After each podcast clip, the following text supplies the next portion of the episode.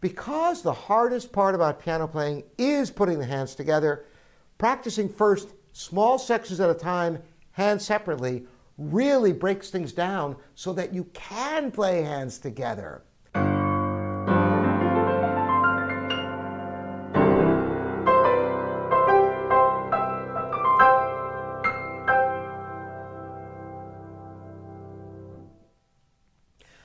I'm Robert Estrin. This is livingpianos.com, your online piano resource with a question how to play with two hands on the piano. Now, that seems like the most basic question in the world, but I bet you there are people searching for answers on this. People have just started out, and, you know, particularly those of you who are other instrumentalists, and you play one note at a time your whole life, and you wonder, how the heck do you play with two hands and play all these notes? So it is really a valid question. And the answer may surprise you.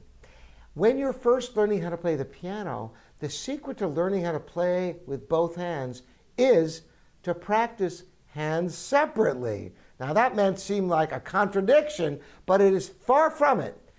Because the hardest part about piano playing is putting the hands together, practicing first small sections at a time, hands separately, really breaks things down so that you can play hands together.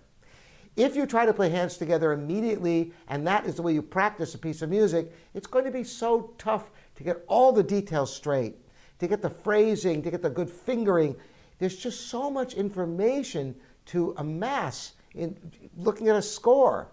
So, that is the secret to playing hands together. Take a piece of music. Now, at first, Sure, read through it really slowly, hands together, to get acquainted. And you'll probably have to play drastically slowly at first because it's hard, right? But once you do that a couple of times, you know, you could start from the beginning and just take a very small section and figure out the right hand, all the details of the right hand. I've talked about this process many times before. I was so fortunate to study with my father, Morton Estrin, who showed me this in my first lesson was a young child. And I've taught it to countless people, and man, it really works. You learn that right hand, that little part, you learn the left hand, you get it so it's easy. Because you know what? If the piano was only one hand, it would probably be the easiest instrument there is.